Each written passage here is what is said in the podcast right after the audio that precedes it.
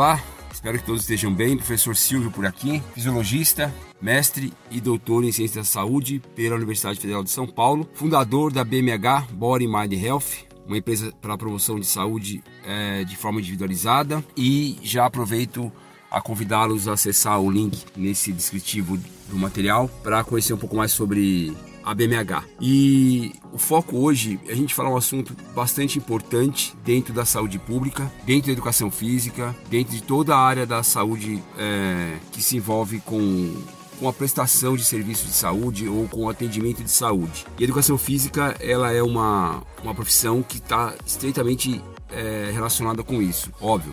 Na semana passada, na sexta-feira, eu ouvi um, uma matéria bem interessante que foi uma ação da polícia é, que conseguiu desmembrar aí, é, pegar uma, uma, uma, quadrilha, né, de pessoas que fabricavam o anabolizante. Então ele era feito em uma cidade de São Paulo, em, em alta escala, é, distribuído para o país inteiro. E a origem dessa apreensão foi que chegou uma carga de muito expressiva de testosterona proveniente da Holanda, no Paraná. E daí para frente eles desmembraram tudo isso e encontraram como que isso era, como que isso, como que isso funcionava. E é aqui que entra meu alerta. A questão criminal eu não entendo, a questão policial não é da minha área, não posso ficar me atrevendo a falar de algo que não é do meu domínio. Mas agora quando se fala do anabolizante, isso muda um pouco porque isso tem, isso muda muito porque tem uma relação muito grande com a educação física. E como que era esse esquema? O esquema é, um, é, é, é típico, né? Ele é vendido pela internet, nas redes sociais, depois é feita uma negociação por, por WhatsApp e a pessoa recebia isso por encomenda. E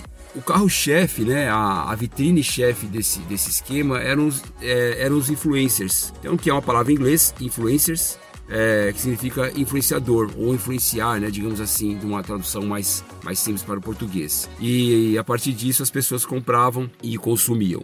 Esse, esse produto que era feito nessa cidade de São Paulo não tinha nenhuma origem legal, então para efeitos de, de controle, né, de saúde pública, não, a vigilância não, não, não sabia disso, não há, não há conhecimento porque não tem registro. Então era feito de forma legal, de forma clandestina, com, com substâncias que é, a chance de estarem ali equivocadas e causarem à saúde era muito grande. Então a ideia é assim, é, aqui é, um, é uma orientação, né? não mais aí um, uma denúncia, claro, não é isso que eu estou fazendo aqui nesse, nesse ambiente, porque isso, isso é fato, né? Isso já está já tá em domínio público. É que as pessoas tomem muito cuidado com esses influencers, né? Existem influencers, influencers bons, existem boas pessoas influenciadoras, famosas, é, com alta rotatividade na internet, isso, isso é fato. A gente nunca pode generalizar nada, na minha opinião. Nada pode ser generalizado. Agora, esse tipo de pessoas, eu dou esse alerta aí para os jovens, inclusive, tomar muito cuidado, porque a fala deles, eles vendem o exercício físico, né, o ganho de massa muscular, o, emagrecimento, como algo bastante é, simples de ser, de ser feito, né?